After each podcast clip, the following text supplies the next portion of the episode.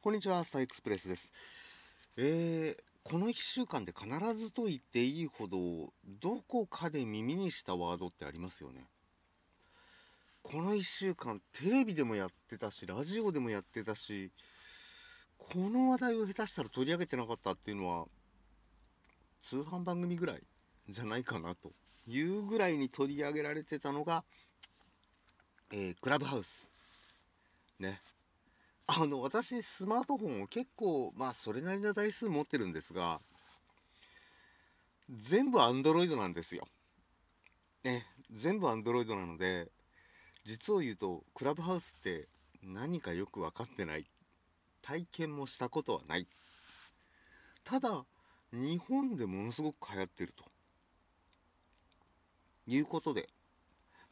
ここから思いついたことをつらつらと話していこうかなと思ってるんですけども、日本でものすごく流行ってるってどういうことなんだろう。そこで1個思いついたのが、日本の iPhone の普及率の高さなんですよね。一つは、もう海外で iPhone の所有者の割合がAndroid の所有者の割合が iPhone を超えたっていうのはもう随分と前、4,5 年ぐらい前だったかなと思うんですけども、まだまだ日本では本当に iPhone の所有率が非常に高いです。街中でね、スマートフォンを見ても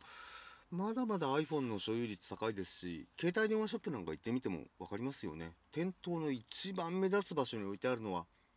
やっぱり iPhone だったりするんですよね。そう考えるとクラブハウスが一気に日本で爆発的にヒットするっていうのは分かる気がするんですよね。まだまだiPhone、iOS 端末のみで使えるアプリだそうですよね。で、Android 版は多分出ないんじゃないかなと、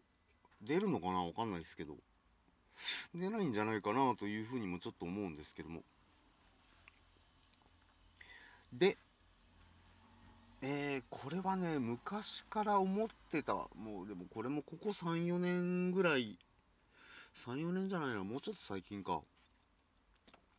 ここ 1,2 年ぐらい思ってたことなんですけども、今ね、本当にこう耳の奪い合いなんですよね。目の奪い合いっていうのは、Netflix だとかが出てきた頃に本当感じたことなんですけども、この 1,2 年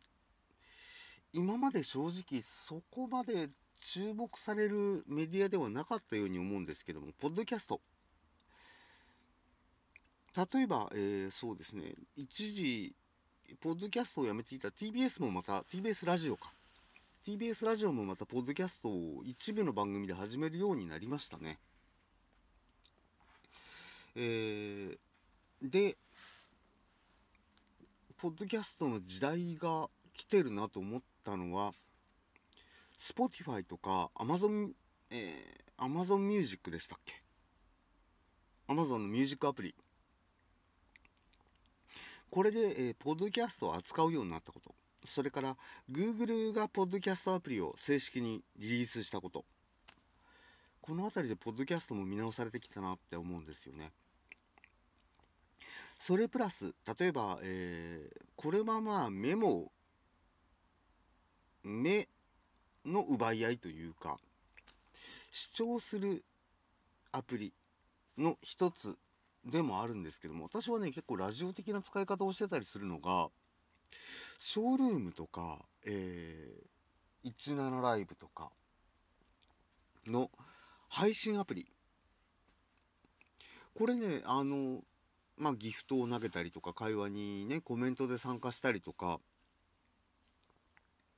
いうのもまたそれはそれで楽しいんですけども、意外とね、これもね、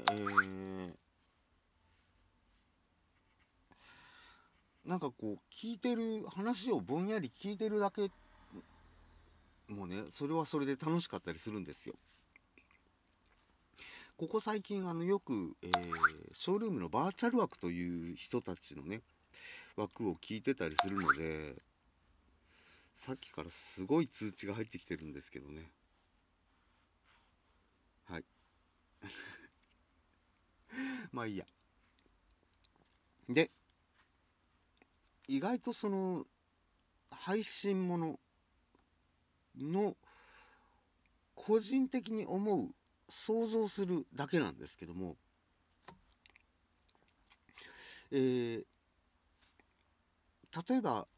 ショールームなんかでもありますけど、ショールームとか、あとはツイキャスでもあったりするか、ラジオ配信、ね、映像は流さずに自分の声だけで配信をするという方法がありますけど、そのラジオ配信の延長線上にあるのがクラブハウスなのかなという勝手な想像をね、今してるんですよね。これが正解なのかどうかわからないです。私は何せ Android アプリしか持ってないので、Android 端末しか持ってないので、アプリを触ってないんですよね、クラブハウスの。ということで、意外とね、だから今どんどんこう、もちろんラジオがあって、ラジコを含むラジオがあって、ポッドキャストがあって、あと、音楽サブスクリプションね、Spotify とかの、まあポッドキャスト含みますけど、音楽サブスクアプリがあって、でそれプラス新たにクラブハウスも始まったわけでしょ。で、まあこの延長線上ということで、ショールームとかのラジオ配信があったりするということを考えるとね、これからさらに耳の奪い合いというのは、人間が聞ける音の数って限られてますよね。2人の話を同時に聞いてて、どうですか？2人の話を同時に聞いてて、2人の話が全部理解できますか？まあ、私たまにやるのは、音楽配信、音楽サブスクリプションのアプリで音楽を流しながら、もう片っぽでトークを聞くっていう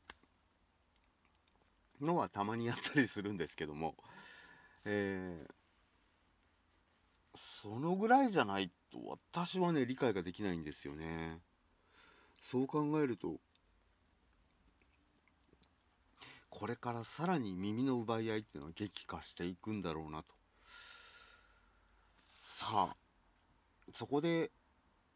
今のところ無料でやってる、ね、やってるみたいですけども、やってるアプリも多々ありますけども、お客さんを一番持っていけるのは、ちゃんと収益を出していけるのはどのアプリになるのかななんていうのを、ちょっとぼんやり考えながら、思ったことをつらつらと喋っていたら、こんなに長くなってしまいましたねということで、久しぶりの配信、だいぶ長めに話してしまいました。ではまた次回お耳にかかりましょう。それまでごきげんよう。また。